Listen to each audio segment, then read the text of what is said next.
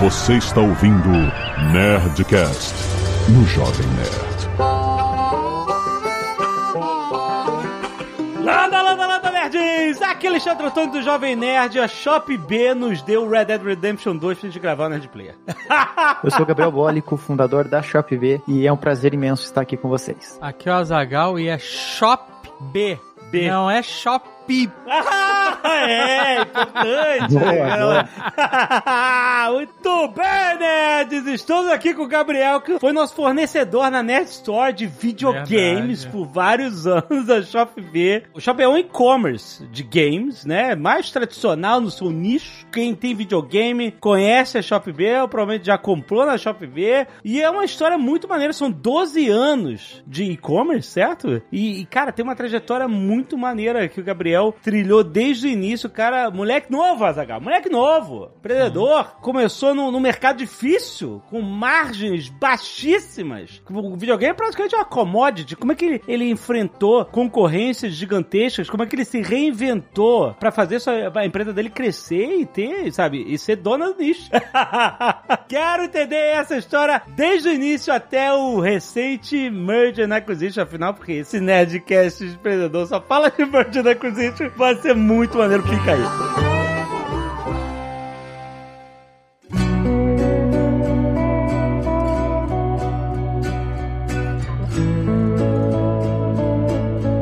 Vamos lá, 12 anos significa que começou em 2010? 9. 2009, já vai fazer 13. Olha aí, cara. 2009, estávamos no PlayStation 3. É isso? PlayStation 3, exatamente. Ó, As primeiras vendas aí, muito Xbox 360, Play 3. Ah, eu quero que você me conte, assim, por alto, agora, o que, que é a Shop B hoje, a Shop B e os negócios estão associados à Shop B, pra gente entender o tamanho da coisa, para depois a gente voltar lá atrás e entender como isso tudo começou. Legal, vamos lá. Bom, o negócio ele não gira só em torno da Shopee, né? Nós, nós temos várias unidades de negócio que foram desenvolvidas aí ao longo dos, dos anos e etc, né? Acho que isso é o que ajudou muito a gente, a, a, que nem você muito bem disse, né? Pô, cara, commodity, briga de preço, oceano vermelho e etc. Só que a Shop B, eu tenho o sangue de empreendedor desde sempre. Meu pai, ele teve peixaria, ele teve bar. Eu não tenho carteira de trabalho até hoje. E eu acho que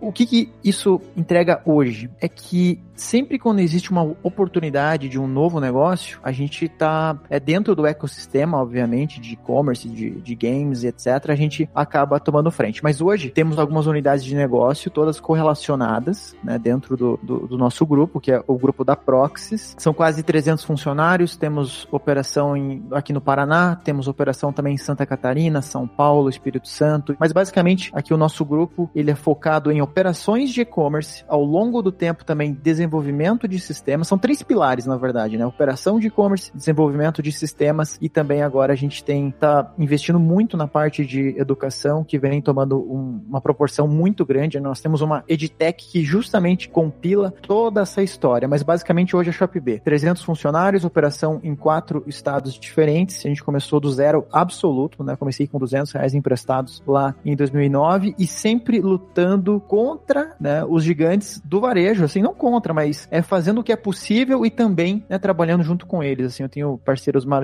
maravilhosos nessa, nessa história até aqui. E aí, o que acontece? Você falou de comecei com 200 reais, ah, você começou com vídeo, é isso, vendendo videogame. Exatamente. Vendendo videogame, o que? Console, jogos, etc. Na verdade, assim, como que foi o começo de tudo? Como eu falei, né? Meu pai sempre foi muito empreendedor, ele teve peixaria, acabou não dando certo, ele teve bar também, não, acabou não, não dando certo. E mais ou menos ali em 96, eu imagino, ele resolveu abrir uma gráfica. Né? Ele teve uma gráfica, foi um, um começo bem difícil, foi aos poucos ali, mas acabou dando certo, assim, a, a gráfica, né? E foi o sustento da família por uns 10 anos, mais ou menos, 10, 12 anos. Chegou um momento que a internet veio e acabou com as gráficas, as gráficas tradicionais, né? Porque as gráficas elas foram pro online. Hoje você consegue fazer bastante coisa é, enviando seu arquivo online para gráfica, imprimir e entregar na sua casa. E, e isso, o que, que eles fazem? Eles têm o poder da escala. Então, é, o, o que quebrou, vamos dizer assim, meu pai, foi o seguinte: ele tinha que fazer um cartão de visita. Então, para fazer um cartão de visita, ele tinha que gravar uma chapa. Agora, essas gráficas gráficas online,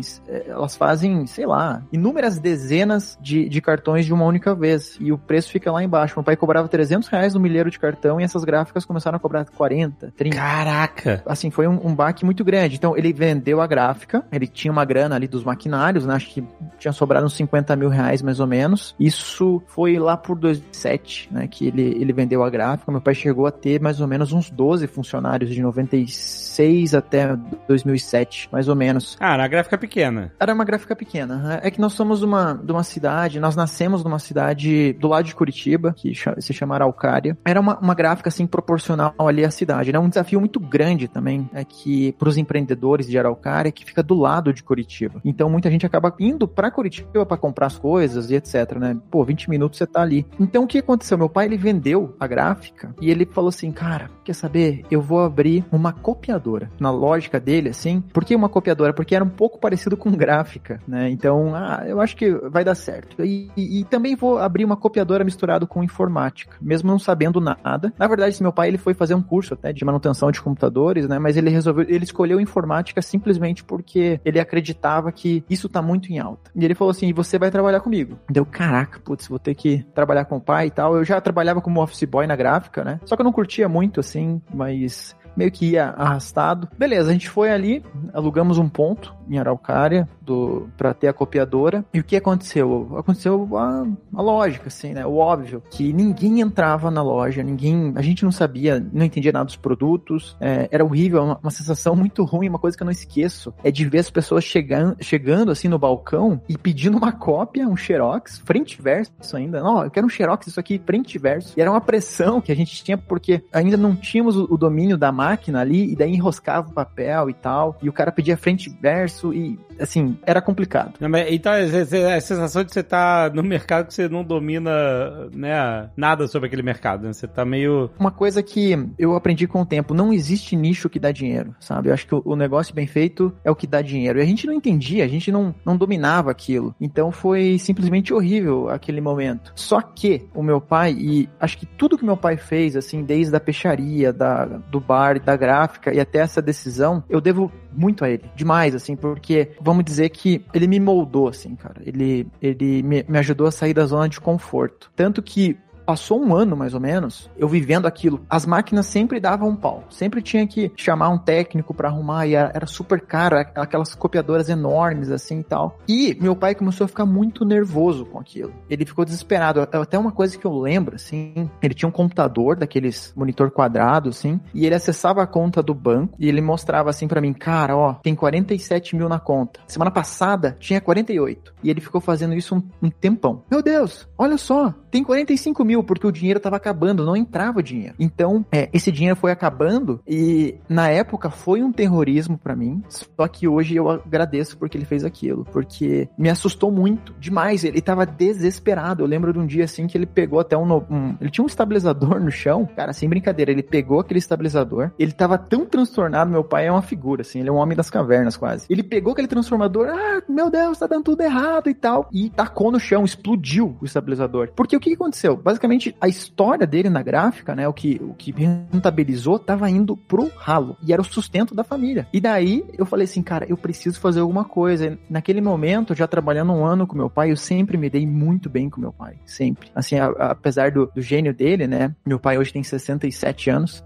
do gênio dele, ele ser um cara, assim, muito é, explosivo até, né, eu sempre me dei muito bem, acho que foi, e foi, foram momentos, assim, complicados, né, mas eu entendi assim, poxa, eu não posso abrir um negócio com meu pai. E daí eu, eu, eu, pensei assim, o que que eu posso fazer? As primeiras coisas que eu comecei a fazer na Shopee naquela época foi o seguinte, eu ia pra internet, comprava MP3, aqueles MP3 128 megas, assim, eu comprava para revender na copiadora. E eu conseguia revender. Depois eu comecei a também comprar PlayStation 2 e eu conseguia rentabilizar, porque eu estava comprado com esse objetivo de, meu, se livrar daquela crise iminente que estava acontecendo, né? Meu pai sempre chegando assim, falando, meu Deus, cara, o dinheiro dinheiro tá acabando. E ele não tinha ninguém para desabafar, só eu. E ele ficou desesperado. Tanto que nesse processo, assim, de comprar e revender, eu falei assim, cara, quer saber? Eu acho que eu vou abrir um e-commerce do nada, simplesmente do nada, assim. Eu falei, vou abrir um e-commerce e eu vou abrir um e-commerce de videogames. Eu escolhi a internet porque isso me fascinava, eu já tava comprando, é, e os videogames porque eu gostava, eu sempre gostei de jogar videogame, né? Tanto que um videogame que me marcou muito foi o Super Nintendo. E esse Super Nintendo eu tenho até hoje, ele decora meu escritório, né? É o mesmo Super Nintendo que eu ganhei lá atrás, assim. Tu acabou entrando nessa porque era isso, é que nem cara, a pessoa que faz turismo porque gosta de viajar. Tipo, eu gosto de videogame, então eu vou entrar no negócio de videogame, né? Exatamente, assim, meio que eu tinha, eu tinha 19 anos na época, então assim, o que veio na minha cabeça? O que me fascinava com o que eu gostava, mesmo não sabendo nada, Uhum, absolutamente nada. uhum, Eu, eu uhum. cursava design gráfico naquele momento e eu tranquei a faculdade, mas basicamente o que aconteceu? Então aí eu falei, eu vou abrir um e-commerce. Então eu resolvi também, olha só o nível da inexperiência. Eu tive muito problema com inexperiência, assim, eu quase quebrei, na verdade, no começo. Mas eu falei o seguinte: eu vou montar o meu site, eu vou montar o meu e-commerce. E isso aí é bizarro, assim, você querer montar uma estrutura de um e-commerce. E eu não tinha conhecimento quase que nenhum de web design, né? Eu fazia design gráfico, mas eu não, não, não dominava, assim, a, construção. E eu comecei a pesquisar, ir atrás e tal, e, assim, não estava conseguindo fazer nada é, eficiente. Até que eu conversei com um amigo na época também, um, um- é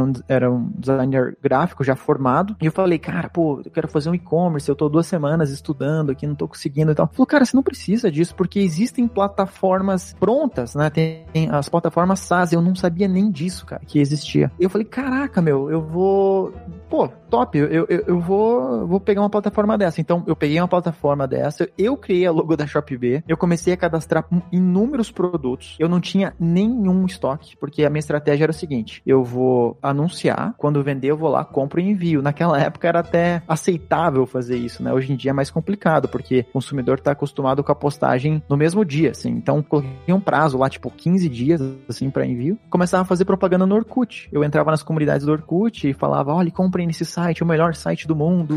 Eu sou cliente há anos e tudo mais, assim. E comecei a fazer isso, entrar nas comunidades até que começaram a pingar algumas vendas, cara. Isso aí foi, foi Mas nessa parada de você vendia e depois tu corria atrás pra comprar e entregar? Exatamente. Até hoje eu, eu falo assim, sem vergonha nenhuma, sabe? Eu não tenho vergonha de dizer que eu comecei informal, cara. Eu, eu tava numa, numa necessidade, assim, numa, vamos dizer, numa crise financeira, familiar muito grande, que eu, eu acompanhava, eu via aquilo lá. Eu via o meu pai muito mal com a loja. Pô, tinha dia que a gente ia pra loja, eu vendia um cabo USB de impressora o dia inteiro. Aham. Ó, desesperador, né? Um produto campeão foi cabo USB de impressora, assim, que a gente vendia muito. É sério, caraca. É, acho que era a única coisa que vendia, assim. Só que o que, que eu fazia nessa época?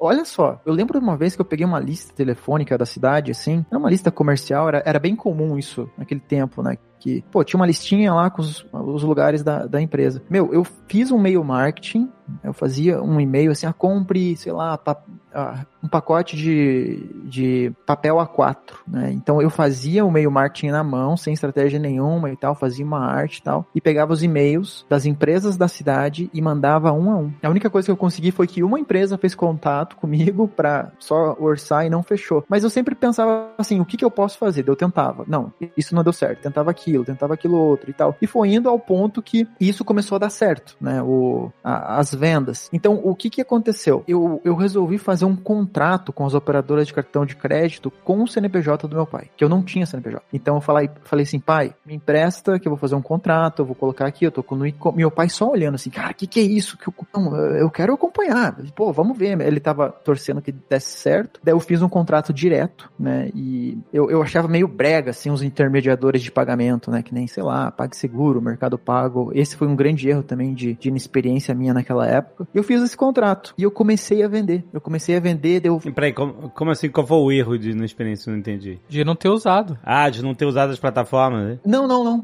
não, não, era nem isso. Na verdade, o que aconteceu foi o seguinte, ó. Eu comecei a vender. Eu vendia, sei lá, um PlayStation 3. Eu enviava o PlayStation 3 e eu até ligava, assim, pros clientes. Quando chegava, ó, chegou tudo certo, tá tudo bem, cara, obrigado demais por comprar com a gente. E o cara do outro lado da linha, ah, ah, beleza, não, beleza, tal. Eu fui fazendo isso, né, e eu falava pro meu pai, pai, tá dando certo, me empresta essa grana, que ele tinha uns 30 mil, né? Ó, me empresta, sei lá, 700, que eu vou conseguir fazer isso virar 900. Eu, eu vou conseguir fazer isso. E meu pai foi me emprestando, eu fui recebendo esses valores, né? Quer dizer, fui fazendo as vendas. E uma coisa que eu lembro, assim, que na, na cozinha, lá em casa, eu cheguei pra minha mãe e falei: a nossa vida mudou. Cara, a nossa vida mudou, eu tô vendendo. Eu tinha vendido 6 mil reais na semana. E eu tava fazendo isso, né? Despachando os produtos e tal. Daí um dia tocou o telefone do site. E até uma estratégia que eu tinha no site era o seguinte: que eu, o meu telefone no, no, na ShopB era um número de Skype. E quando eu fui comprar esse número, né? Ah, a gente já teve isso também. É, eu lembro. A gente tinha Não, número de Skype. Número de Skype. é. E isso era, era animal, cara. Porque até um negócio que eu fiz foi o seguinte: eu comprei um número Paraná, mas eu comprei também um número Minas Gerais, Santa Catarina, São Paulo e Rio de Janeiro, só pra deixar no site ali e o cara ver, caramba, os caras são monstros, eles estão. A gente, tinha, a gente tinha um número na gringa. Hein? A gente tinha um, lembra que a gente tinha um número estrangeiro? Não Acho sei que pra que, sim. que a gente comprou, para Sei algum lá. serviço, alguma coisa que a gente precisava de um número nos Estados Unidos. Exato. e aí a gente tinha um número de telefone do Skype nos Estados Unidos. Caraca. Cara, muito bom. Mas eu coloquei vários telefones pra quando o cara caísse no site, ele pensasse assim: meu, esses caras são monstros. Operações em vários estados e tal. Até eu lembro um dia que eu tava jogando videogame, né? Era domingo, e o telefone tocou, né? Ali no, no, no- no Skype. Era 11 da noite, domingo. Daí era um cara do Rio Grande do Sul que me ligou. Daí ele. Caramba, pô, liguei domingo, atendeu super rápido. Incrível o trabalho de vocês, não sei o que, bababá. Mal ele sabia que era um moleque dentro do quarto, falando com ele via Skype. E se ele ligasse pra qualquer telefone, se ele ligasse pro Rio de Janeiro, pra São Paulo, Paraná, ia atender sempre o mesmo cara. Mas foi uma jogada que eu fiz assim, né? E pra causar uma boa impressão. Mas voltando ali ao, ao assunto, né? O que aconteceu foi o seguinte: tocou o telefone, eu atendi e era um cara da central de segurança da empresa de cartão de crédito. Ele falou: "Ó, quero falar com o dono aí, quero falar com o proprietário. E eu falei: não, sou eu mesmo, pode falar. E daí ele disse o seguinte: não, pô, cara, vocês não têm segurança nenhuma online? Eu falei: como assim? Não, porque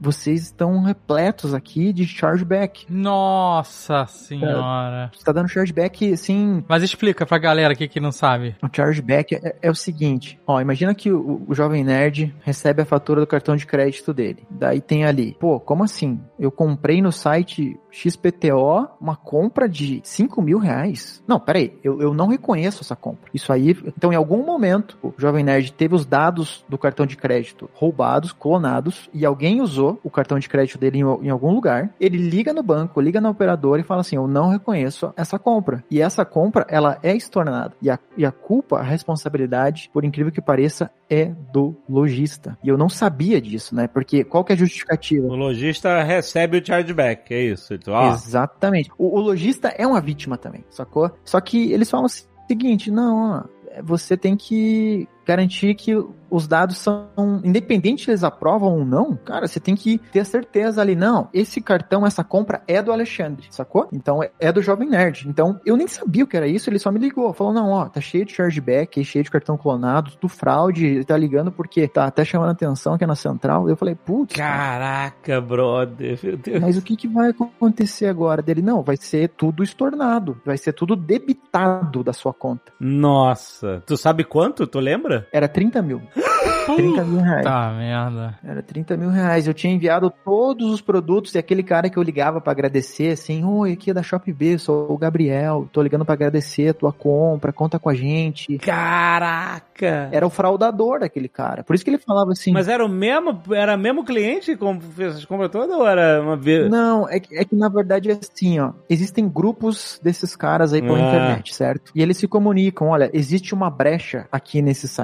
Então vamos fazer um ataque massivo. Caraca, brother. E às vezes eles não compram nem pra eles, sabe? Eles mandam pra quem financia isso. É, e tem também o, o cara às vezes faz uma compra pequena pra testar o cartão testar. quando, ele, quando, quando a gente já é. passou por isso no Nerd Store, né? Começa uma compra pequena, duas, aí o cartão passa. Aí ele vai aí pau. ele vai es- É. é, fogo, cara. Exato. E daí o que aconteceu, né? Esse cara, ele ligou e falou, ó, vai ser tudo debitado da sua conta, eu não conseguiria é, recuperar os produtos, né? Eu já tinha enviado, Uhum. cara, dezenas de videogames. E esses 30 mil, eles seriam debitados da conta do meu pai, né? Então ele falou, ó, de tempo em tempo, quando cada vítima receber ali, ele vai entrar em contato, tem um processo interno, vai demorar alguns dias, mas vai ser debitado a sua conta. Vai pingando, vai pingando. E inclusive se a sua conta estiver zerada, se estiver zerada, vai ficar negativo. E daí eu falei, caramba, meu. Isso foi numa quinta-feira. Eu não contei pra ninguém. Eu, eu senti muita vergonha, assim, né? Porque que nem eu cheguei pra minha mãe na mesma semana e falei, nossa, a vida mudou e tudo mais, tá dando certo. Putz. E esse- todo esse processo da criação e as vendas foram. demorou dois meses. Então eu fiquei dois meses ali todo santo dia, entrando no Orkut, fazendo as minhas campanhas e tal. E daí não contei pra ninguém, assim, tanto que eu não dormia, cara. Eu não conseguia dormir, assim, eu, eu, eu ficava tipo adolescente quando briga com a namoradinha, sabe? Que você fica mal, não consegue comer, não consegue dormir. Só que eu fiquei num nível extremo disso, não conseguia comer direito, nem falar pra ninguém, né? Falei, pô, basicamente eu tinha perdido toda a grana que nem era minha, botei o CNPJ do meu pai no meio, ferrou. E daí, o que que eu fiz? Na hora, obviamente, já tirei a integração lá com essas operadoras, eu fiz uma conta no PagSeguro na época, né? Falei, cara, putz, ferrou, eu vou só fazer essa conta aqui e tal. E daí, sexta, sábado e domingo, todo santo dia, eu acordava sozinho. O pouco que eu dormia, tipo 5 da manhã, 6 da manhã, e ficava já de pé, assim, cara, ferrou. E fiquei mal, cara, fiquei mal, não contei pra ninguém, não contei pro meu pai, nem pra minha mãe, meio que falei, vou ter que me virar, vou, vou pensar em outra coisa, isso que eu falei, né, porque eu sempre tava pensando em outra coisa. Na segunda-feira, eu entrei no admin e eu tinha uma venda via PagSeguro. O cliente, o nome dele, eu tenho esse print desse pedido até hoje, é Osmir, o nome desse cara, são, ele é de São Paulo, ele comprou o PlayStation 3 e foi minha primeira venda de verdade. E daí eu falei assim, eu posso vender, cara. Eu posso vender, eu consigo vender. E foi graças a esse cara que eu não desisti. Daí o que que eu fiz? Eu falei, olha, eu sei que vai ser debitado esse valor. Eu vou dar uma de João sem braço, eu vou ligar na operadora e vou pedir pra adiantar os valores. Você pode fazer isso. Você paga uma taxa, né? Exatamente, eles amam, cara. É, eles, eles ganham. Tem uma taxa enorme. É, Exato, exato. Metem uma taxa, eles ganham uma grana aí. Eles fazem um dinheiro do, do nada. É isso, só pra te adiantar a parada. Eu não falei assim, olha, eu tô repleto de chargeback, né? Quem me ligou antes foi o setor de segurança. Quando eu liguei, eu liguei pra central de antecipação. Daí a menina Sim. falou assim: você quer antecipar? Eu quero, quero. Quanto que você quer? Eu quero 100%. Dela, ó, vai dar essa taxa, tudo bem? Então pode mandar, cara, manda já pra mim. E daí no mesmo dia caiu 30 mil reais pra mim na conta, né? Já tudo lá adiantado, beleza. Esse foi meu capital de giro. E aos poucos, assim, ao passar das semanas, eles foram debitando, entendeu? Então eu fiz esse capital de giro, Ah, eles foram debitando na conta e eu fui repondo com as vendas que eu conseguia fazer. Esse processo, na verdade, até que demorou alguns meses. É, assim, é um, é um processinho que demora um pouco, mas eu tive esse capital de giro dos fraudadores ali que aplicaram os golpes e eu pensei, como é que eu vou me virar? E aí eu entendi assim, não, cara, agora eu tô, eu, eu tô entendendo um pouco mais o que é o e-commerce. Os novos recebíveis eu já recebi através do intermediador de pagamento. Sim, que aí você já se protege. Você se blindou, ju- justamente, pra você não, não tomar fraude assim. E você foi pagando esses chargebacks com o tempo, com um custo, um custo menor. Porque se você, se você ficasse um vermelho no banco, o teu custo de, de juros ia ser altíssimo. Né? Agora, entre nós aqui, é uma sacanagem o cartão de crédito aprovar uma compra e ele não, né, te garantir a segurança Pois da é. transação, né? Se você parar pra pensar. Ele não perde nunca. Exato. Se tiver fraude, ele, ah, o problema é teu. Que aí ou você tem que usar um conector que tenha esse sistema. Eu lembro que uma época a gente contratou uma nova empresa que chama Conector, né? Em vez de fazer o contrato direto com as operadoras de cartão de crédito, você contrata um conector que tem contrato com as operadoras. E Hum. aí você tem todas as bandeiras, te Ele provém essa a- segurança. Certo. Né? E te, te garante, ó, se tiver fraude, eu garanto. É, primeiro ele faz uma análise pra ver se passa ou não passa. Claro, né? E se passar e ainda tiver fraude, ele... Ele, garante até um, um Até valor, um né? Mas ele te dá valor. uma. Mas, mas é foda, né, cara? Porque. É muito complicado. É, é sinistro. E é, foi nesse momento que eu entendi porque eles existem. É, é, maluco. E é isso, você é um pequeno empreendedor, você Quebra. tá começando ali. Quebra, quebra E você. aí.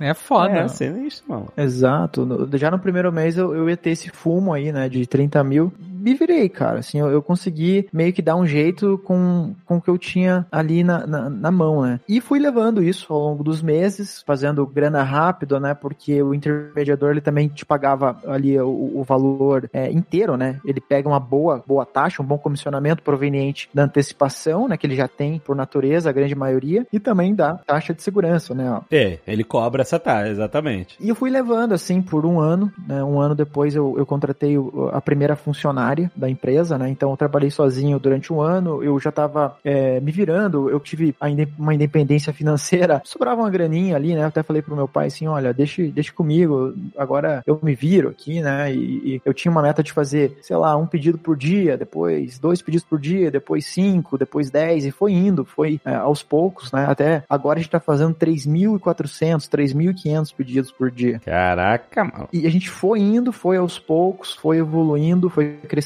que a Shopee ela nasceu dentro da copiadora, né? Então eu tinha um espaço físico. A copiadora não dava nada, nada, nada, mas eu tinha um espaço para receber os clientes. Tanto que eu fazia muita venda regional, né? Eu anunciava para Curitiba, daí o cara ele vinha até a loja física e ele não entendia assim, o que o site era legal, o site da Shopee era, era até hoje, se você for entrar, você vai ver que tem um cuidado muito bacana assim com a parte de layout. E até porque eu fazia design gráfico, né? Eu, eu sempre fui muito ligado ao design assim. E ele batia o olho no site e via aquele site com vários telefones, um layout bacana assim, e ele não entendia que como que o endereço físico dava numa copiadora, assim, super simples, mas ele eu, quando eu via alguém andando meio estranho assim na frente da copiadora, eu falava, viu, você tá procurando Shop É aqui mesmo. E na, na conversa ali. O cara olhando um monte de Xerox, eu falei, cadê a parada, mano? Exatamente, era bem isso. E daí a gente foi indo aos poucos, assim, né? Foi, foi crescendo, foi evoluindo, aí que nasceu a Shop B. Tudo isso, todas essas. Cara, porque assim, ó, uma coisa que é verdade: o ser humano, ele só aprende na desgraça. Ele só aprende quando dá BO, quando dá problema, tem que sair da zona de conforto. E a gente teve. Eu não vou, eu não vou aprender, sei lá, passeando na Torre Eiffel lá em, lá em Paris, sabe? No bem bom. Eu aprendi nas situações difíceis. E desse jeito que a gente foi se desenvolvendo com a Shop B aos poucos.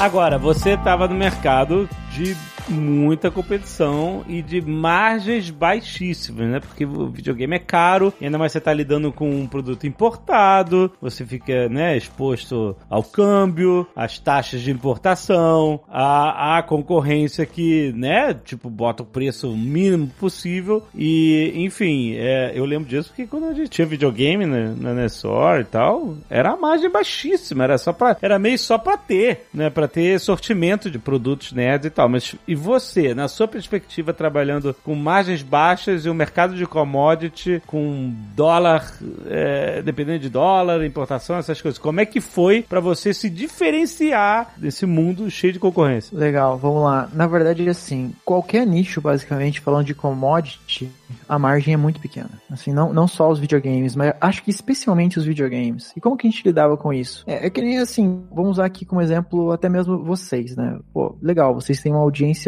muito grande, assim, tem fãs que adoram, né, tudo que o Jovem Nerd faz e, e, etc. Mas também tem, vamos dizer assim, produtor de conteúdo que o cara vai ter 10 mil seguidores e ele vai conseguir rentabilizar, ele tem aqueles fãs. Então o que a gente procurava trabalhar muito bem? Todo e qualquer tipo de retenção de cliente, isso ajudou muito, né, eu não tem nem como comparar, né, uma Magalu da vida ou, ou algum outro grande do varejo perto da gente. Só que é, trabalhávamos muito bem a retenção, também o fato de entender muito sobre videogame. A gente entendia muito e eu conseguia é, fazer bastante negócio. E também da parte de usados, assim, que sempre nos ajudou bastante. Outro ponto legal, é, a gente acompanhou bem o início da ascensão dos videogames no Brasil. Quando os videogames começaram a ser produzidos oficialmente. Né? Hoje é normal você ter o console nacional, o jogo localizado. Eu cheguei a jogar o, o Biohazard 3, né, que é o Resident Evil 3, em japonês. Eu joguei Play, no PlayStation 1 em japonês. Ah, você é desses também. Eu conheço. Eu tenho um amigo também que jogou Final Fantasy É que em japonês. Era a opção que tinha. Uhum. Exato, cara. Então, hoje, os jogos, né, eles são fabricados no Brasil, localizados no Brasil, dublagens incríveis, assim, que muito bem feitas e tal. E a gente acompanhou esse processo, né? Então, outra coisa muito boa, o relacionamento com a indústria, cara, sabe? Eu, quando eu tinha a chance, assim, de conversar com alguém da indústria, eles gostavam bastante da ideia da Shop B, eles, eles viam brilho no- nos olhos, assim, do que a gente estava construindo, né? Até quando iam visitar, assim, um, um bando de moleque ali trabalhando e tal. E eu acho que a gente fez conexões muito boas com a indústria que nos ajudaram a se desenvolver, a receber ali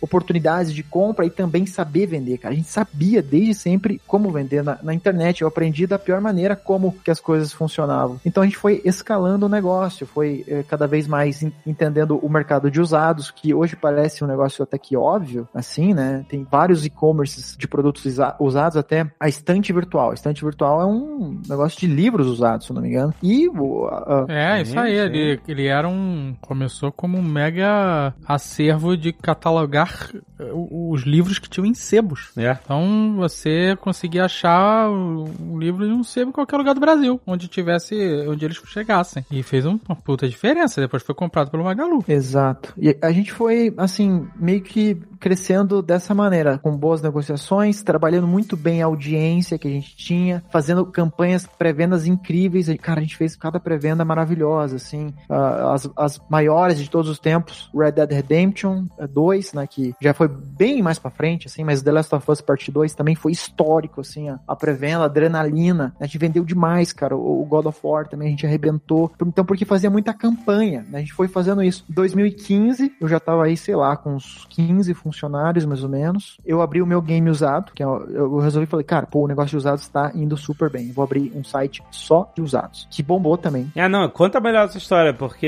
é, isso, aliás, é, isso é um modelo de negócios da GameStop, né, que, que diferenciou ela né, é, nos Estados Unidos e em outros países, é, é justamente por comprar de você, você compra um jogo novo, aí você, ah, joguei, zerei, eu, eu posso comprar ele, eles compravam por um preço mais baixo, obviamente, mas a pessoa, pelo menos, recuperava parte daquela grana, podia investir num outro jogo novo e pagar mais barato. E pra GameStop era um puta negócio porque eles botavam de novo na prateleira, um pouco mais barato do que o jogo novo e fazia uma margem, né? Vendia é, de novo aquele jogo, né? Com uma margem às vezes até maior do que o do jogo. Aliás, uma margem maior do que no jogo, no jogo novo lacrado, né? Como é que é? Pra você foi basicamente é, esse modelo de negócio que você implementou, meu game usado? Cara, exatamente, mas também tem um, um negócio muito importante, uma baita sacada aqui, na verdade. É, que- é que nem eu falei já, não existe negócio que dá dinheiro. O negócio que dá dinheiro é um negócio bem feito, e você precisa ser um especialista ali na, na área, você tem que entender do produto. A informática não ia dar certo pra gente naquele momento, porque a gente não entendia nada, assim como a copiadora. Mas dos games, nós entendíamos. E isso trazia oportunidades maravilhosas em cima dos usados. Exemplo, sei lá, jogo do Naruto, cara, não importa, qualquer jogo do Naruto de Xbox 360 é super valorizado, vale uma nota. Tem pessoas que compraram na Shopee no lançamento por 100 reais e o usado você vende por 200 reais. Só que Que?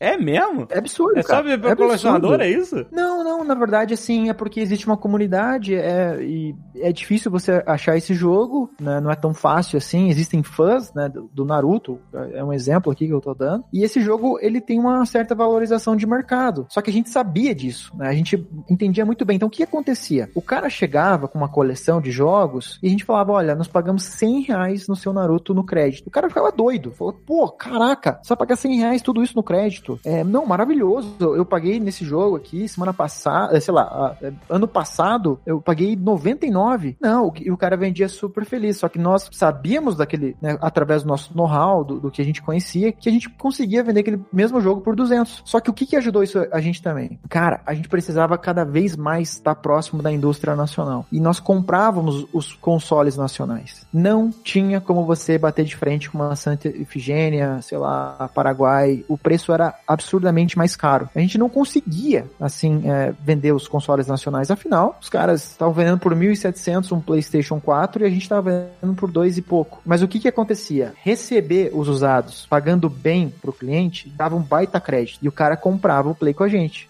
Ele comprava o Play nacional. Só que naquele bolo de jogos que ele vendia, sei lá, por dois mil reais que a gente pagava no crédito, e ele só pagava a diferença do Play, talvez uns 500 reais, para ele era bom, e aqueles dois mil nós transformávamos em 3, 4, 5 mil reais. Não. Tudo isso com o nosso know-how. E a gente foi aos poucos, cada vez fazendo mais negócios incríveis, assim, com os fornecedores, que hoje a ShopB é uma das 12 lojas, mais ou menos, que compram diretamente com a PlayStation e com a Xbox e com a Nintendo. Nós fizemos a pré-venda do PlayStation 5 no Brasil. Se você for ver, quem que compra com a Play? Só os gigantes, Magalu, Amazon, B2W, só esses caras. E a ShopB tá no meio. Na página da Xbox, se você entrar ali, aonde compraram o Xbox, tem uma página lá que é Where to Buy. Aonde que você consegue comprar? Você vai ver a logo da ShopB. Então, assim, aquele cara de 19 anos começou com 200 reais emprestado, emprestei da minha mãe ainda, que teve to todos aqueles problemas, foi crescendo, foi indo, evoluindo, ao ponto que a gente ficou tão forte na indústria nacional, conseguia fazer o que os grandes executivos não conseguiam fazer em vendas, em resultados e tal, ao ponto que a PlayStation, ela vem na tua porta, ela bate assim e fala, quer saber? A partir de hoje vocês vão comprar direto. Eles não têm contato, cara. É, é, você não consegue falar com eles. Eles que precisam falar com você.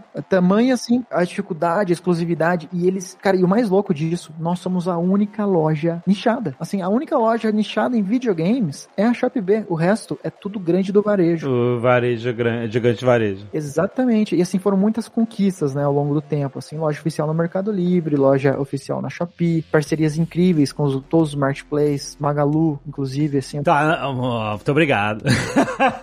Conheço bastante gente por lá. É, pra você ver, apesar de você ser uma loja nichada pra galera de videogame, você se colocou nos marketplaces todos, pra você ter mais escala, mais impacto e, e, ter mais presença em todos os lugares. Você, não, você quer que a pessoa vá procurar um videogame no, no Google e ele cai na ShopB, seja na própria ShopB, ou no, ou no Magalu, ou no, no, na concorrência, ou, ou, o que for, entendeu? Você tem que estar presente. Como que a gente foi evoluindo com a ShopB uh, nisso? Criando sempre várias frentes de negócio. Nem eu mencionei meu game usado, também aproveitando as grandes campanhas com os marketplaces. Às vezes eles colocam verbas incríveis, né? Eles colocam lá um dinheiro muito forte. A ShopB é vista como um parceiro confiável pela estrutura logística que a gente tem, né? Por tudo que uh, a gente foi construindo ao longo desses anos. Assim, até o Leandro Soares, hoje, gerente de marketplace do Magalu, eu conheço ele desde 2015, cara. Caraca. Sabe, ele foi visitar minha operação lá em Araucária em 2015 porque a gente já chamava a atenção desses caras. Empreender é você resolver problemas, é você criar novas soluções. E até tem uma história fenomenal que eu, eu vou contar aqui que, putz, cara, faz muito sentido. Olha só o que aconteceu. Em 2015 eu abri meu game usado. Daí, beleza. Pô, cara, eu abri meu game usado, eu preciso fazer uma divulgação. E eu preciso escolher alguém para fazer essa divulgação. Hoje, nossa, o nosso grupo, ele se define em três pilares, né? O grupo da Proxys. Operações de e-commerce, que nós temos os nossos e-commerce. Criação de sistemas. A gente tem aí, cara, um time de devs de 60 pessoas. A gente faz... Nós temos WMS próprio, hub de transportadora, hub de marketplace. Tudo isso feito dentro de casa. Temos clientes enormes também. A gente tem, sei lá, Ambev, cara, é um cliente nosso, entendeu? Dengo,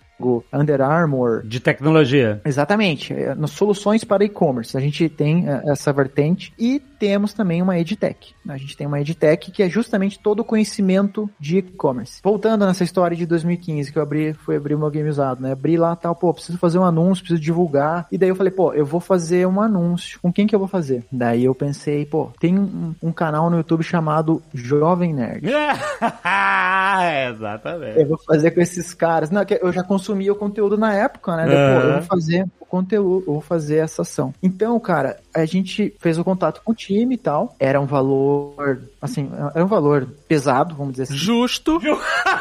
Justo. era um valor que, que, era alto, assim, né? Mas, pô, não é à toa que quem faz propaganda com vocês aí são empresas enormes, né? Que tem muito caixa. Daí eu falei, putz, eu, o público faz sentido com o que eu preciso. Daí o que, que eu fiz, cara? Existe uma estratégia dentro do comércio que é o seguinte, que é chamado Né? Quando você compra com o fornecedor, até uma dica para quem estiver escutando aí, muitos fornecedores, eles te devolvem é uma espécie de cashback em cima do que você compra, uma verba de marketing, você pode ter isso aí. Então, o que, que eu, lá em 2015, falei, pô, eu vou falar com os meus fornecedores, eu não atraso boleto, eu compro com vários aqui, e eu vou juntar essa grana para fazer um anúncio no Jovem Nerd. Então, eu juntei essa grana, eu levantei, né, porque não é barato anunciar no, no Jovem Nerd, mas é, é justo, é justo. Olha, muito obrigado. E daí eu, eu fiz esse anúncio, tem até hoje. Quem procurar, cara, acho que foi até um jogo de caminhão, simulador lá, de caminhão, truck simulator, algo assim. Caraca, brother. Olha aí. Tem lá intro do meu game usado, cara, 2015. Muito bom. E arrebentou. Assim, a gente fez, vendeu pra cacete, cara. Foi muito bom. Daí, olha só o que aconteceu. Tá vendo o resultado, Zagal? Ah, Olha aí. Por isso que é justo. Então não foi tão caro assim. Não, na verdade, valeu muito a pena. Até por causa dessa semente. Olha só o que aconteceu, que sinistro. Ah, A plataforma que eu uso é uma plataforma bem popular, assim. O nome dela é Loja Integrada, sem merchan nenhum aqui e tal. Eu uso a plataforma, eu pago. Eu uso essa plataforma desde 2015, né, que fiz meu game usado. E existia um grupo no Facebook só de lojistas. Cara, era só disseminação de ódio. Só reclamação. Ah, tá dando pau ali, não sei o que, blá blá blá. Só gente reclamando. E eu estava nesse grupo também. E cara, o ser humano é assim. Por isso que o Reclame Aqui é tão famoso e o Elogio Aqui não é tão famoso, né? Porque se você faz o que você tem que fazer, não é mais que a tua obrigação. Existe elogio aqui? existe isso? Existe. elogia Existe, aqui? existe. Ah, pô. Não dá ibope. Mas o, o mais conhecido é Reclame Aqui justamente porque, cara, quando alguém tem problema, vai pra internet, reclama, É isso aí. vai xingar no Twitter, vai reclamar no Facebook, vai fazer um monte de coisa. E tinha esse grupo. E eu tô com meu celular na mão aqui, e eu lembro que era 10 da noite, em- no dia 12 do 10, se eu não me engano, de, de 2015. E eu falei assim, pô, cara, essa ação com o Jovem Nerd, 12 do 10. De 2015. Até quando sair o podcast, eu vou postar um print que mostra aqui o, a criação desse documento. Eu criei um Google Docs chamado Campanha Jovem Nerd. Eu expliquei tudo, eu fiz um dossiê dessa campanha. Cara, eu fiz assim, esse foi o resultado, assim que eu paguei, blá blá blá, não sei o que, e postei na comunidade. Aquilo explodiu dentro da comunidade. Todo mundo, caraca, que top que você tá, você tá compartilhando isso. É, tu, tu compartilhou o resultado, é isso também? Eu compartilhei todo o um dossiê da estratégia. Olha, eu não sei no Jovem Nerd Ah. por causa disso, eu fiz isso por causa daquilo outro. Caraca. Assim que eu paguei a a ação, né? Eu fiz um.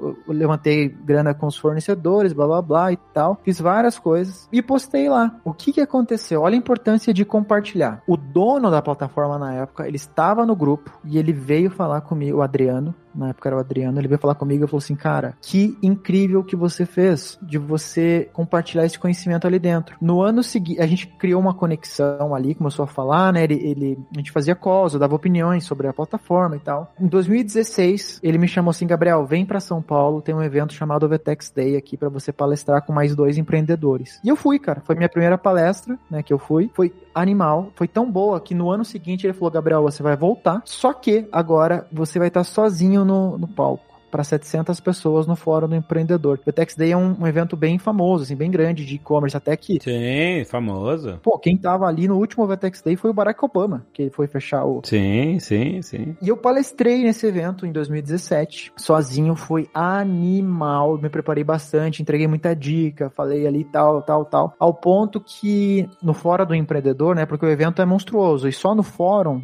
que eu estava ali tinham 700 pessoas. E eu contei várias coisas e tal. E essa palestra mudou a minha vida, assim, que o que aconteceu? Eu sempre fui um cara meio low profile na- nas redes sociais. Só que eventualmente alguém vinha falar comigo um mês depois. Cara, eu estava naquela palestra, mudou a minha vida. Você pode, até o pessoal aqui de Curitiba, né, uns empreendedores me convidaram para refazer a mesma palestra alguns meses depois. Eu fiz essa mesma palestra aqui para empreendedores. E eventualmente alguém falava assim: Cara, você pode fazer de novo essa palestra? Ou ah, alguém chegava e falava: Essa palestra mudou minha vida. Só que eu não conseguia mais fazer a palestra, qualquer outro tipo de coisa. E o tempo foi passando. Passou um ano, passou dois anos. 2019 eu recebi de novo, né? Que de dois em dois meses chegava uma mensagem do tipo. Eu recebi uma mensagem no Instagram de uma mulher chamada Laís. E ela falou: Gabriel, você pode refazer aquela palestra, o Vetex Day e tudo mais. Aqui no Rio de Janeiro, a gente banca a tua passagem, a gente não consegue pagar para você nada além da hospedagem e também da passagem, mas é muito importante, é um grupo de empreendedores.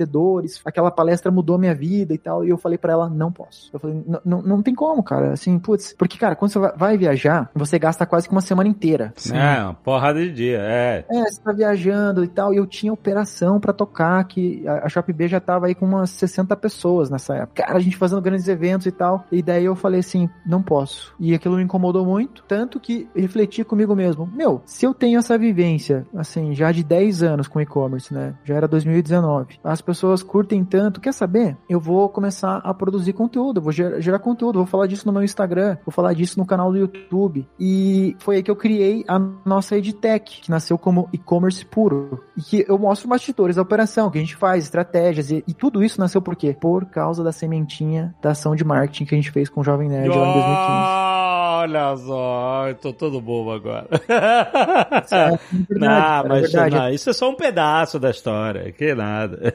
Não, mas assim, foi. é, Tanto que o nosso propósito, qual que é a frase que, define o propósito? E olha só, cara, vou fazer uma outra ligação aqui que não, não é pensada de verdade mesmo. Mas eu tava vendo uma apresentação da Magalu uma vez, né, que era só pra lojistas. E daí, eu não lembro, sinceramente, o propósito, da frase propósito da Magalu, mas é algo tipo assim: vamos é, digitalizar o Brasil, democratizar o Brasil, Digitalizar o Brasil, é isso aí. e o que, que eles estavam fazendo? Assim, eles estavam explicando a, a política de frete grátis. E a Magalu disse o seguinte: vamos dar frete grátis para todo o Brasil, de 79 reais para cima. Frete grátis para todo o Brasil, exceto o norte. Né? Para todo o Brasil, exceto, exceto o norte. Daí alguém levantou lá na reunião e falou assim: não, cara, olha o nosso propósito, olha a nossa frase. Daí todo mundo se olhou assim e falou: é verdade, cara, o nosso propósito é esse: frete grátis para todo o Brasil. O que, que eu quero dizer com isso? A força do propósito, cara. A frase do propósito não é um adesivo de para-choque. Você tem que viver aquilo. E foi massa nessa reunião que eles estavam explicando. ah, Um negócio que passou desapercebido quando eles levantaram assim: não, mas olha o nosso propósito. Todo mundo falou, cara, é verdade, vamos oferecer para todo o Brasil. E o, o nosso propósito aqui na Proxys é o seguinte: acreditamos que compartilhar o que vivemos impulsiona o e-commerce e melhora vidas. O que, que a gente acredita, cara? Que compartilhar o que a gente vive. A gente compartilha o quê? Conteúdo, tanto conteúdo gratuito quanto conteúdo pago. A gente compartilha os nossos sistemas. Então, acreditamos que compartilhar o que vivemos. E o que, que a gente vive? O e-commerce. Cara, a gente vive isso todo santo dia desde 2009. É vendendo online todo santo dia. Então, a gente acredita que compartilhar o que a gente vive vai impulsionar o e-commerce. E quando a gente fala impulsionar o e-commerce, é o nosso e-commerce. É o e-commerce de quem acompanha o conteúdo, dos nossos clientes, e vai melhorar as vidas. Então, tanto a minha vida acaba melhorando, dos, dos 300 colaboradores e todo mundo envolvido é, nesse processo. Então, o propósito é muito forte. E eu adoro compartilhar. Tanto que essa postagem né, desse documento que eu fiz lá em 2015, eu estava compartilhando uma estratégia que eu demorei um tempão para conseguir, que eu levantei grana para fazer ação de marketing e que nos ajudou a criar o e-commerce puro. E a criação da EdTech do e-commerce puro foi um marco na minha vida, porque justamente pela autoridade que a gente tem, desde. É que entrar na página do Xbox, onde comprar, vai ter a logo da ShopB. Top 10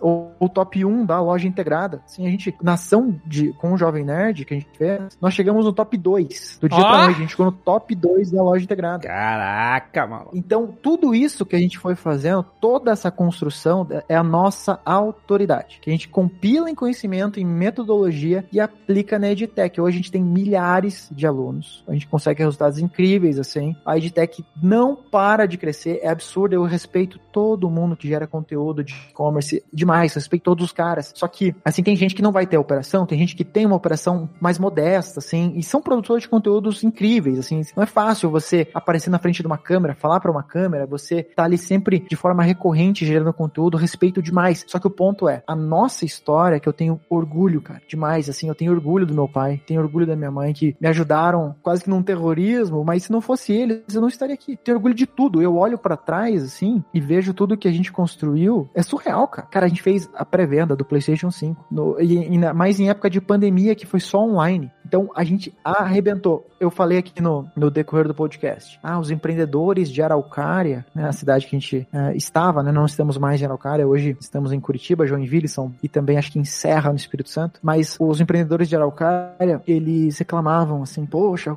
muito perto de Curitiba, os clientes vão pra lá, não tem, tem essa associação comercial em, em Araucária que coloca outdoor na cidade, compre em Araucária. E a gente fazia o pessoal de Curitiba ir para Araucária através da internet. A gente chegou a colocar mais de 100 pessoas na fila da loja em pré-vendas. Red Dead Redemption Rockstar liberou o caminhão pra gente 6 da manhã, cara. O caminhão chegou com 4 mil peças do Red Dead Redemption. A gente assim, meu Deus, será que vai chegar hoje? Será que vai dar tudo certo? Eu lembro que eu tava te ligando, sabe? Cara, insano, insano. E em todo nesse processo, assim, da construção de sistemas, que nós criamos WMS, criamos hubs de transportadoras de frete, todos esses negócios, desde sistemas, operações de e-commerce, até mesmo aí a EdTech, foi porque eu sou empreendedor, cara. Empreendedor, onde você vai sentir a oportunidade, você vai criar uma nova unidade de negócio ali no seu ecossistema. E você vai fazendo isso aos poucos. É dessa maneira que a Shopee foi crescendo, que ela foi evoluindo e lutando com as dificuldades dos grandes do varejo, sabe? Então a gente vai criando esses laços e todo esse processo, eu acho assim, ó, o nosso grande momento é agora. A operação, a gente vai bater recorde de faturamento de toda a história em março, agora em março de 2022. Nós nunca faturamos tanto no e-commerce como agora, porém, eu, uma dica que eu deixo aqui para todo mundo. Você, empreendedor, você precisa ter um produto que é seu, né? Hoje eu vendo commodity, eu vendo PlayStation 5, por mais escasso e raro que seja, até na quinta-feira a gente vai abrir acho que o 16 ou 17 lote de pré-venda do PlayStation 5. Já acabou, É, acabou. É, acaba muito rápido. Você tá ouvindo aí? Já acabou. Mas é insano, cara, é insano. Porque eu entendo o seguinte: eu preciso ter algo meu, assim, um produto que é meu. E qual é a galinha dos ovos de ouro que a gente só conseguiu através da nossa história? Os sistemas que nós temos são sistemas incríveis, inquestionáveis, assim. A gente não criou sistemas para revender. Hoje nós revendemos. Nós criamos sistemas para resolver problemas da operação. Então, nós temos os nossos sistemas e também a EdTech do e-commerce puro, que até um, um, negócio super legal que a gente faz, a gente tem um programa de imersão. Um grupo de lojistas conseguem visitar a nossa operação, ver tudo na frente ali, cara, o barracão e entender como é que tudo funciona. Os treinamentos, as ferramentas que a gente tem, esse é o nosso produto. O ponto é, o empreendedor, ele precisa sempre estar ligado a novas oportunidades, ele tem que diversificar, ele não pode se acomodar, é que nem o Flávio Augusto sempre fala, né, que estabilidade não existe. É verdade, cara. Se você se acomodar em um canal específico ou de um jeito ou, ou, ou de outro, cedo ou tarde você leva uma rasteira. Então, crie um ecossistema foi o que a gente fez aqui, e vai chegar um momento que você vai ter um produto que é próprio. É, e que tem muito mais valor do que commodity. Commodity, como você falou, commodity serviu para começar a sua jornada, te deu caixa de giro, é, te deu, né, e aí você investiu, aí você diversificou pro meu game usado, você começou a aumentar as margens de um mercado que tem margens finíssimas, e você aumentou margem vendendo game usado, etc, aplicando um novo modelo de negócio, aí você usou, e aí você vai financiando com cada é, iniciativa dessas, né, você você vai financiando novas possibilidades, novas iniciativas, novos mercados. E agora, assim, tá vendo como essas coisas vai, foi tudo desdobrando? Aí você, que legal, você foi resolver o seu problema de sistemas e você criou um asset seu, único, né? Uma propriedade intelectual de software que hoje você vende como solução e é um asset seu e, e agora com a experiência que, né, desses mais de 10 anos, né, mais de uma década com e-commerce, você criou um novo asset que é passar à frente através da EdTech todo esse conhecimento, cara. Isso é muito legal. Ver como. Imagina, você podia estar até agora brigando para vender PlayStation 5 com todo mundo, com o resto do mercado, né, cara? Ia estar tá lá com essas margens super fininhas e, e brigando, né, para pagar os boletos todo mês, né? Exato. E tudo isso é importante dizer, a partir daquele cara de 19 anos que levou um fumo de 30 mil no primeiro mês.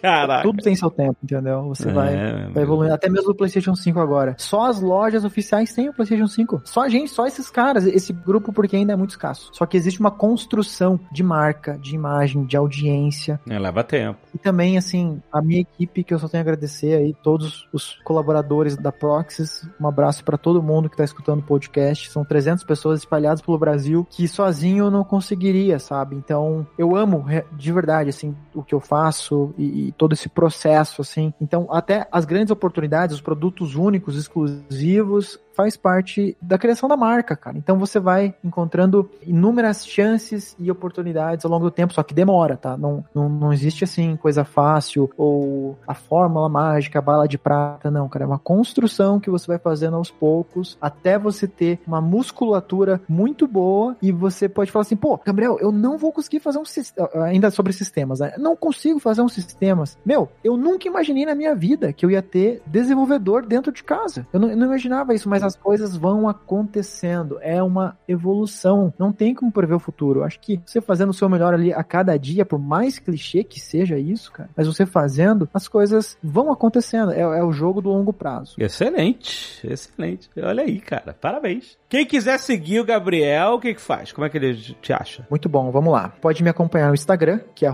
gabrielbólico, tá? É B-O-L-L-I-C-O, tá? Você vai ver meu dia a dia, minha operação, o que eu faço ali. Também tem o canal do e-commerce puro. É só você colocar e-commerce puro ali no YouTube que você vai me achar. Até mesmo você que quer empreender, que quer começar um negócio e tudo mais. Tem algumas dicas legais aqui. Você pode revender os nossos produtos através ali da, do site da Bringit, né, aqui periféricos, notebook, tudo do notebook, exceto o notebook, né? A gente vende tudo do notebook menos o notebook. Você vai encontrar com a gente. A gente é líder de importação no Brasil. Distribuidora de jogos.com.br. Você pode comprar os nossos produtos, os nossos jogos e principalmente, acho que o mais importante de tudo é o conhecimento, cara. É aí o, o, o próprio e-commerce puro, né? Você é, é entender, que nem eu falei, né? Nós temos aqui os três pilares: operações de e-commerce, sistemas e a EdTech. Isso é o grupo da Proxys hoje, né? É o nosso grupo. E o conhecimento, cara, que me fez chegar até aqui né, que é que nem eu falei assim da campanha ali que fizemos em 2015, depois vão lá no YouTube e coloquem Shop B Jovem Nerd, talvez que apareça logo de cara, você vai ver esses ads. Eu fiz até um outro anúncio depois, que foi no Mortal Kombat. Ah. O Jovem Nerd ele canta a musiquinha do, do Mortal Kombat. Muito é. bom, cara, esse, esse patrocinado. Procurem depois lá para entender, mas o ponto é o seguinte: conhecimento, cara. Tá? Então veja que tanto a ação de marketing que eu fiz, que eu consegui essa grana com o fornecedor, até mesmo as grandes pré-vendas que a gente fez e, e, uma coisa do mercado dos videogames. Hoje o cara começa, ele vai focar no lançamento. Ele vai focar no sei o que. Ah, não sei. Você tem que ter um lançamento? Óbvio que sim. Só que você vai estar tá brigando pra ganhar um real, cara, às vezes. Pra ganhar um, quase nada. É, é. Só que quando você entende do teu nicho, você percebe o quê? Que aquele Naruto usado, que você vai pagar 100 reais em crédito pro cara, hum. você vai pagar 100 reais em crédito pro cliente, vai transformar em 200, 250. Então você mescla todo esse conhecimento, toda a metodologia, vai entendendo, assim, desde de escassez. Às vezes você tem um jogo que ele parou de ser fabricado e só você tem esse jogo. Então, conhecimento, cara, é o que vai fazer o teu negócio prosperar. Conhecimento do seu mercado, é isso? Exatamente. Que você conhecia o mercado de videogames, então você sabia o que, era relevante, o que, não era, o que, que tava flopando, o que, era hit, né? Com certeza, faz muita diferença. Exato. É, é que nesse copiadora. Copiadora é um mau negócio? Não, cara. Tem gente que faz grana com copiadora, loja de informática. Tem aí a própria Kabum. A Kabum arrebenta, cara, com informática. É sinal que é um mau negócio? Não. É que não deu certo pra gente porque a gente não entendia nada naquele momento. Uhum. Naquele momento a gente não sabia nada, cara. Eu não sabia nem o que era e-commerce. Eu aprendi do jeito mais difícil possível. Tanto que é, uma palestra que eu nunca esqueço que eu fui na faculdade ainda, e eu, não terminei a faculdade de design gráfico, eu tranquei no terceiro ano e meio e nunca mais voltei. Eu tranquei a faculdade e não estou falando aqui que não é bom fazer faculdade, faça faculdade. É que eu, eu tive que trancar, mas uma palestra que eu nunca esqueço, que foi de um cara que vende, que vende pipoca aqui em Curitiba. Ele vende nas praças. E ele vive super bem porque ele faz uma pipoca muito boa. Ele tava falando exatamente isso, que do cuidado que ele tem em fazer a pipoca, o bacon que ele coloca, coloca, até o jaleco que ele usa, pesa com, com o carrinho que ele tem. E foi uma grande lição para mim, cara. Eu nunca esqueci disso, porque o cara vende pipoca e ele vive bem, ele sustenta a família dele, porque ele faz uma boa pipoca. Enquanto pode ter engenheiro, advogado, que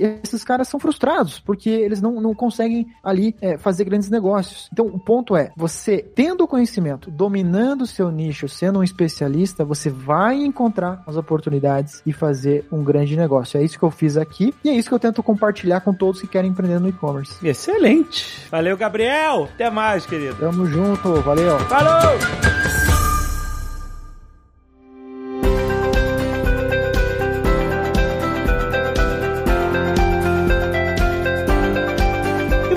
Que você tem um link aí no post para você conhecer o meusucesso.com que tem muito mais histórias sobre empreendedores e empreendedoras parecidos com essas, de a galera que começou do zero, construiu seu negócio, mudou a sua vida, mudou a história da vida, né? E é muito interessante conhecer essas histórias porque não existe uma história igual a outra. Claro, todas têm desafios, todas têm essas peculiaridades, mas é muito interessante você poder ligar esses pontos e entender o que, que essas pessoas têm em comum para você ter mais insights sobre o seu próprio negócio, sobre sua própria trajetória e tudo que você vai passar, tudo que você está passando. Então, vale a pena conhecer o Meusucesso.com, um monte de documentários cinematográficos sobre os maiores empreendedores e empreendedoras do Brasil, contando toda a história de vida deles. Tem muita gente diferente de todas as verticais, todos os tipos de negócios. Vale a pena você conhecer todo a selva de conteúdo disponível com uma única assinatura. Tem link aí no post para você conhecer o Meusucesso.com.